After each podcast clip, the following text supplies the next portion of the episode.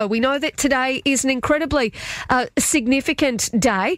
The handback ceremony, a handback ceremony, is going to be taking place. Uh, the Urapunga, um, own, well, traditional owners of the Urapunga and um, and the Mangarrayi uh, Aboriginal Land Trust, they're advising that they're going to be celebrating the official handback of the Urapunga Township. And joining us on the line to tell us a little bit more about exactly what is happening, it is the NLC CEO Joe Martin Jard. Good morning to you, Joe.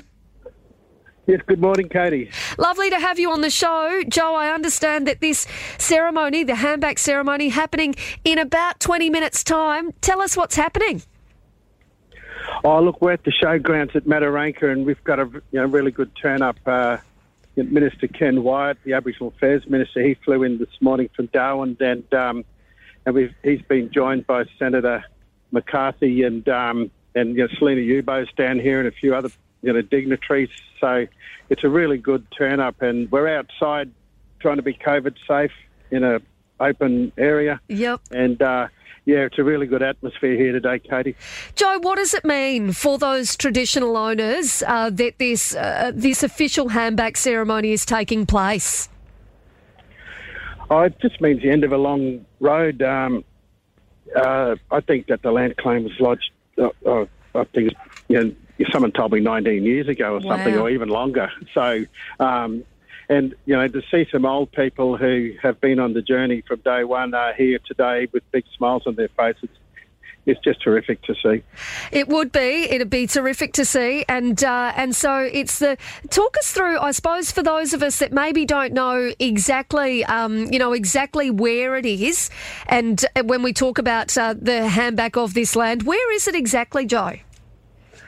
Well, it's um, near Mataranka, and if you drive out towards you know, Roper River, the mouth of Roper River, and the community of Ngukurr, um, it's out in that direction, and you'll, you know, come across um, Y- near the, you know, Roper Bar crossing. Yep. Um, it's out in that neck of the woods, so it's a fair old drive from Darwin.